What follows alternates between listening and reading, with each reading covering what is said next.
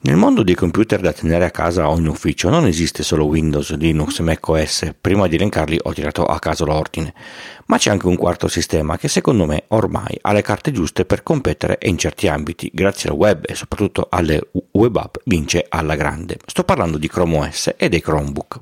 Ok, ve lo dico subito, Google non mi ha pagato per questa puntata. Un Chromebook usato me lo sono preso di tasca mia e ci sto facendo un po' di prove da qualche tempo in parte l'ho preso anche con i proventi del podcast, per questo grazie a chi ha contribuito. Se arrivano donazioni posso permettermi di prendere altro hardware da, da, da testare come ho fatto in questa puntata.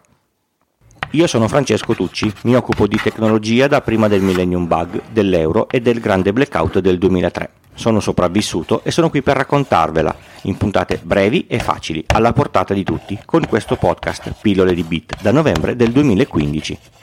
Su pillole di bit partiamo dalle basi. Per questo motivo ecco la domanda iniziale. Cos'è un Chromebook?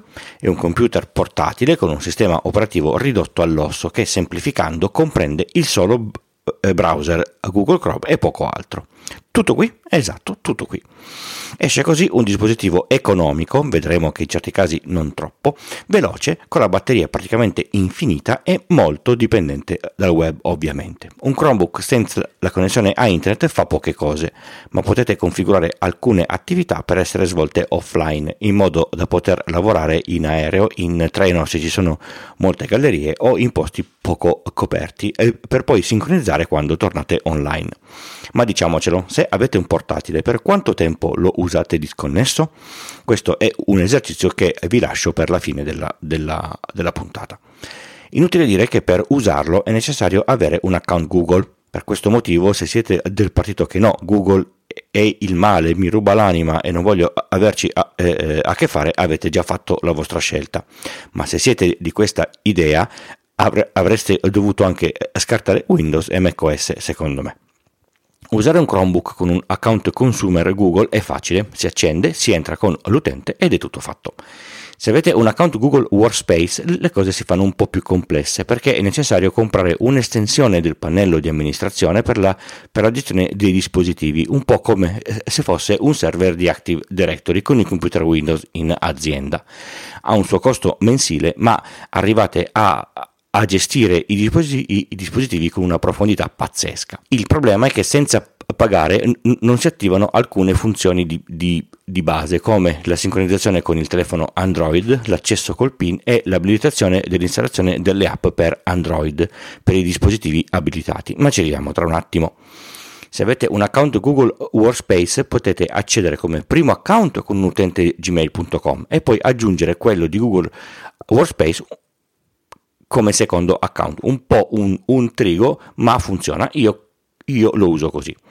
Che dispositivo comprare? Ci sono Chromebook da 200 fino a 2000 euro. A mio parere tutto quello che costa più di un eh, MacBook Air M1 in offerta al, al momento non ha senso. Prendete il MacBook Air M1. Ci sono i Chromebook normali che funzionano come se fossero portatili e basta. La differenza di, di, di, costo la fa la qualità dello schermo, la, la dimensione, il processore e la, e, la, e la, RAM. Se possibile state sugli 8 GB di RAM, a, a, a meno che non siate sempre parchi in tab aperte.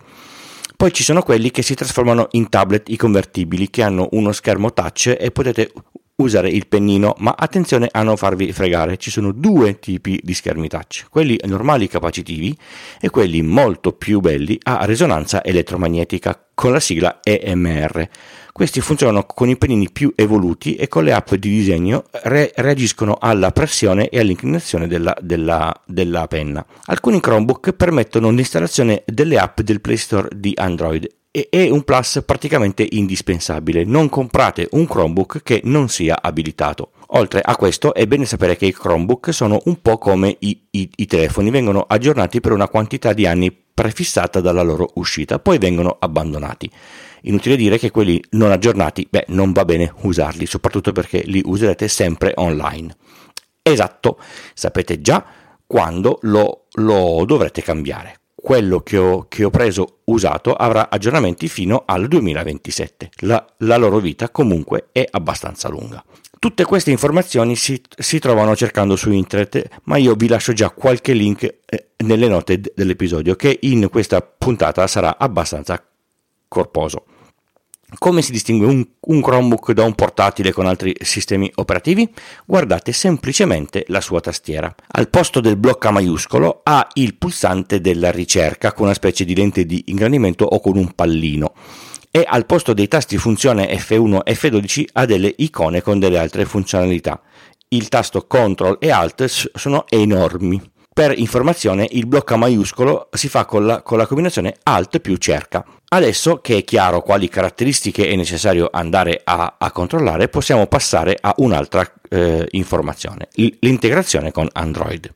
Se avete un telefono Android, io ho, ho testato con il Pixel del, del lavoro e ci mettete lo stesso account del Chromebook, potete usare il telefono per sbloccarlo, leggere i, i, i messaggi, passare facilmente file e condividere la connessione in, in modo trasparente, ma non il copia incolla.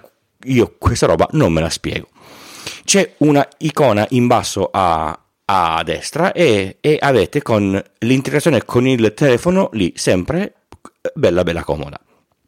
L'avvio, l'avvio del Chromebook è di una rapidità disarmante, da spento a, a, pronto è rapido quanto ci mette il Mac da stop a, a, a, pronto, anche se è un dispositivo di fascia bassa.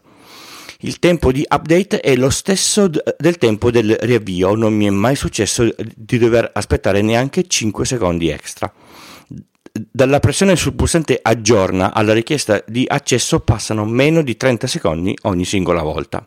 Esatto, proprio come gli update di Windows e di, e di macOS. Se il vostro account Google ha la, all'autenticazione a due fattori vi viene chiesta ad ogni, ad ogni accesso, a meno che non dec- decidiate di sbloccarlo con il telefono oppure con il, con il PIN, che è molto più comodo. Se volete sbloccare con la password della, della vostra mail Google, a questo punto dovete metterne una lunga, complessa, ma che sia facile da ricordare e abbastanza veloce da scrivere tutte le sante volte una volta collegati si aprirà il browser e si installeranno tutte le vostre estensioni, si sincronizzano i, i vostri preferiti, le, le, le, vostre password se le, se le avete salvate sul, sul, browser. Ma se avete un password manager con la sua estensione, eccola che ve la, che ve la troverete lì, dovete solo eh, autenticarvi sul nuovo dispositivo. Se usate Google Docs potete accedere ai vostri documenti in tempo zero. Non lo so se vi sta venendo il dubbio, ma diciamo che è praticamente inutile fare il backup del dispositivo, è tutto online, tutto quello che fate viene salvato nell'account Google. Se lo perdete, si, si rompe, basta prendere il, il, il, suo sostituto, fate accesso e vi torna tutto co- esattamente come era, era, era prima. E l'operatività? Devo essere sincero, avevo dei dubbi, ma vedendo che in ufficio molta gente lo usa come portatile per lavorare, ho pensato che ormai i, i tempi dovessero essere maturi. Lo so, lavorando in, in, Google mi piace vincere facile, ovvio che la gente lavori con il, con il, con il Chromebook. Mi sono messo lì e ho testato un po' di, di roba. La suite di ufficio Google Docs funziona ovviamente in, in modo perfetto e nativo documenti e drive vanno molto bene, come anche la posta e tutto il, il pacchetto di, di applicazioni e, e, e, servizi Google. Se questo non fosse stato la, la, la base, un dispositivo così non avrebbe senso di esistere.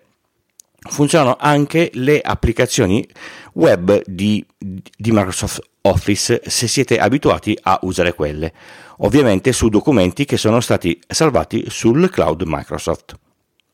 La navigazione web è come su un normale browser senza nessun tipo di difficoltà. Per alcune applicazioni web si possono scaricare le web app, web app specifiche come Twitter, Telegram e altre.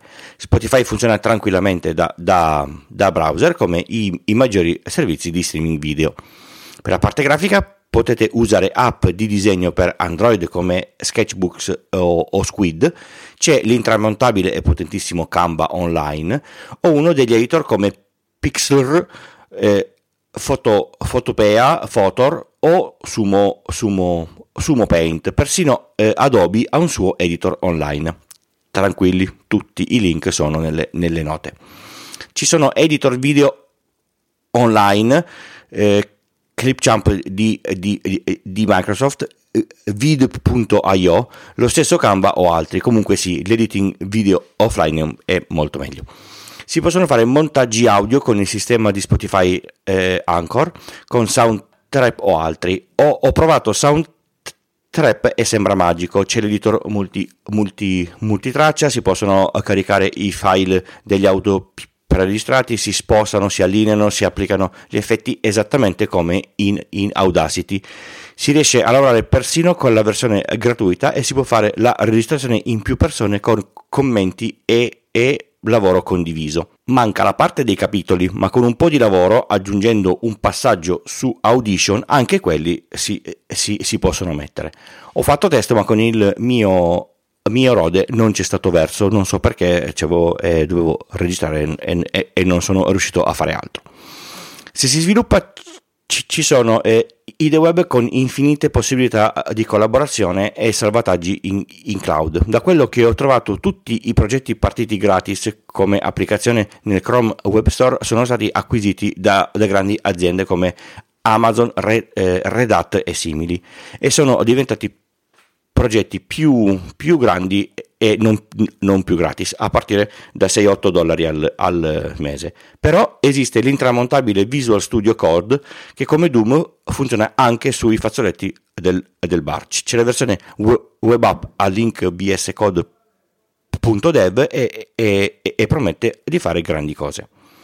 Se avete la passione della uh, fotografia, ho fatto qualche prova e il Chromebook vede le memorie in- interne della macchina foto o una Canon R- R6 che potete collegare per uh, passare su un disco USB collegato al Chromebook. Ovviamente dovete avere almeno due, due porte USB o un hub. Tramite l'app File potete anche formattare il disco o, o la chiavetta USB e aprire i file contenuti nei dispositivi esterni. Potete condividerli con altre app o, o caricarli sui, sui, servizi cloud. Se avete immagini RAW in formato moderno, ecco, scordatevi di aprirle, modificarle e condividerle in modo nativo. Io non ci sono riuscito, almeno con le CR3 di, di, di Canon. Ho cercato un po' in giro e pare essere molto complicato oppure fate salvare alla, alla, macchina i JPEG e, usa, e, e, usate quelli, oppure banalmente in, in vacanza vi portate un altro portatile. Se fate le foto col cellulare, il portatile con gli altri sistemi operativi non è indispensabile. Se avete l'abbonamento alla suite di Adobe, esiste invece Lightroom Web, molto interessante, ma ci vanno 13 euro per ogni singolo mese. C'è l'editor eh, online di immagini ancora in sviluppo Polar con 2R che promette che aggiungerà la, la gestione dei, dei, dei RAW, ma non so da quando e per quando. Se cercate su un motore di, di, di ricerca la funzione che vi, inte, che vi interessa e, e, e, dopo ci mettete la parola magica web app, troverete sicuramente un mondo. La cosa bella è che potete farlo dal vostro PC, vedere se c'è tutto quello che vi serve, così da sapere se siete pronti a, a, a passare a un Chromebook quando sarà ora di cambiare il vecchio portatile. Per i sistemisti è possibile accedere ai sistemi remoti via SSH in modo nativo o, o via RDP usando l'app sul, sul, Play Store. Vi serve una, una VPN? Il Chromebook supporta nativamente eh, IKV2, IPsec, OpenVPN e le altre tramite app sul, sul, sul Play Store. E la batteria? Essendo un sistema molto semplice, la batteria dura una quantità di ore spropositata. Quello che ho preso io ho pagato circa 300 euro con un uso normale, display eh, illuminato al 50%, tastiera retro illuminata, fa quasi 10 ore. Se vi dovesse servire c'è anche eh, il Chrome OS nel form factor da desktop, per me comunque molto meno utile. Esistono tanti piccoli PC a, a prezzi abbordabili come gli Intel NUC, il Mac mini M1 o banalmente il Raspberry, se lo trovate. Questa puntata non era per farvelo comprare, ma per mettervi al corrente che è la quarta opzione percorribile e affrontabile nel caso in cui dobbiate scegliere un portatile, visto che ormai è raro essere disconnessi e che a un prezzo accettabile lo si porta via. A di sì non ce ne sono da prezzi anche molto alti, ma per un uso normale eh, non è il caso di andare su quel livello. Una cosa importante da, da dire è che si è strettamente dipendenti da servizi web altrui. Se li usate con profitto e questi vengono chiusi o abbandonati, non è come il software scaricato e installato che funzionerà per sempre o, o, o quasi, questi spariranno subito. Ma il web ed è fatto così. Magari per un servizio che sparisce ne compaiono altri 4 più, più belli, probabilmente non più gratis. E per le aziende? Dovessi andare a fare l'IT manager io ci farei un pensiero ma con alcune cose necessarie da fare prima dei servizi aziendali. È necessario avere Google Workspace con le mail aziendali in, in Google e il pacchetto aggiuntivo per la gestione dei dispositivi. Questa è la base di, di, di partenza. Poi ci va un'analisi di tutte le applicazioni aziendali per vedere come ci si accede e se si riesce a farlo via, via, via, via web o via app per Android o un'app specifica per, per Chrome.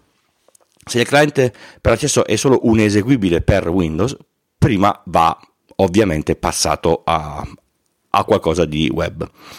Poi fidatevi, la gestione dei client ai, ai dipendenti diventa veramente molto più, più, facile. Niente software da installare, niente dati persi, niente client di posta che si incarta, niente software che si installano senza dire nulla, clienti che durano molto di più di un normale PC in, in termini di, di, vita del software. Senza i tasti funzione però non so come si potrebbe gestire il client di AS400, ma sicuramente qualcuno lo, lo ha già fatto. Ma non è finita qui. Con due clic è possibile attivare una sorta di macchina virtuale Linux all'interno del Chromebook. Si decide quanto spazio disco eh, dedicargli e poi con i comandi classici di Debian Ubuntu, eh, il classico apt, si possono installare software locali che si aprono in modo completamente trasparente. E così si può mettere Darktable per la eh, gestione dei RAW, LibreOffice, Visual Studio Code e molti altri. Però si snatura un po' questa idea del Chromebook, secondo me. Io la trovo per adesso una cosa assolutamente affrontabile. Non era così qualche anno fa. Un, un'ultima nota per chi gioca, se avete il ehm, eh, Microsoft eh, Game Pass Gold con eh, la parte online, quindi i, i giochi dal, dal, cloud con il pad e, e, e le cuffie si può giocare abbastanza bene. Io ci ho, ci ho giocato a giochi anche con un, alt, un alto frame, frame, frame, rate, ogni tanto fai, fa dei, bellissimi quadrettoni, ma è assolutamente accettabile.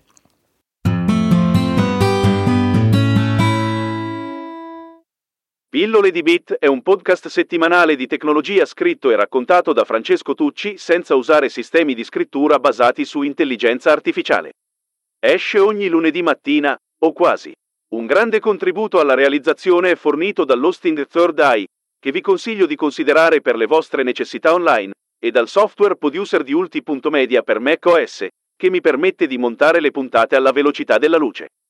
Sul sito Pillole di Bit con il punto prima dell'IT si trovano tutte le informazioni necessarie per i contatti, per partecipare alla community o per sostenere la realizzazione del podcast, con donazioni o link sponsorizzati. Il podcast viene sostenuto solo grazie alle donazioni, non a pubblicità. Per ringraziare i donatori, oltre ad essere citati in puntata, spedisco gli adesivi, il magnete da frigo o il portachiavi. In base all'importo donato, basta compilare il form dedicato. Il link è sul sito. Nelle note di ogni puntata si trovano tutti i link citati in trasmissione. Il podcast è diviso in capitoli per poter navigare più facilmente con la vostra app di riproduzione e, se volete, per saltare questa parte, una volta imparata a memoria. Se vi interessa una consulenza tecnica in ambito informatico, scrivetemi a pdb-tucci.bu, pdb come pillole di bit, chiocciola, tucci.bologna otranto otranto. Just show me the money. I ringraziamenti per le donazioni eh, di questa puntata vanno a Nicolò e a Luca. Grazie a tutti voi che ascoltate e che contribuite. Ve ne sono davvero davvero grato.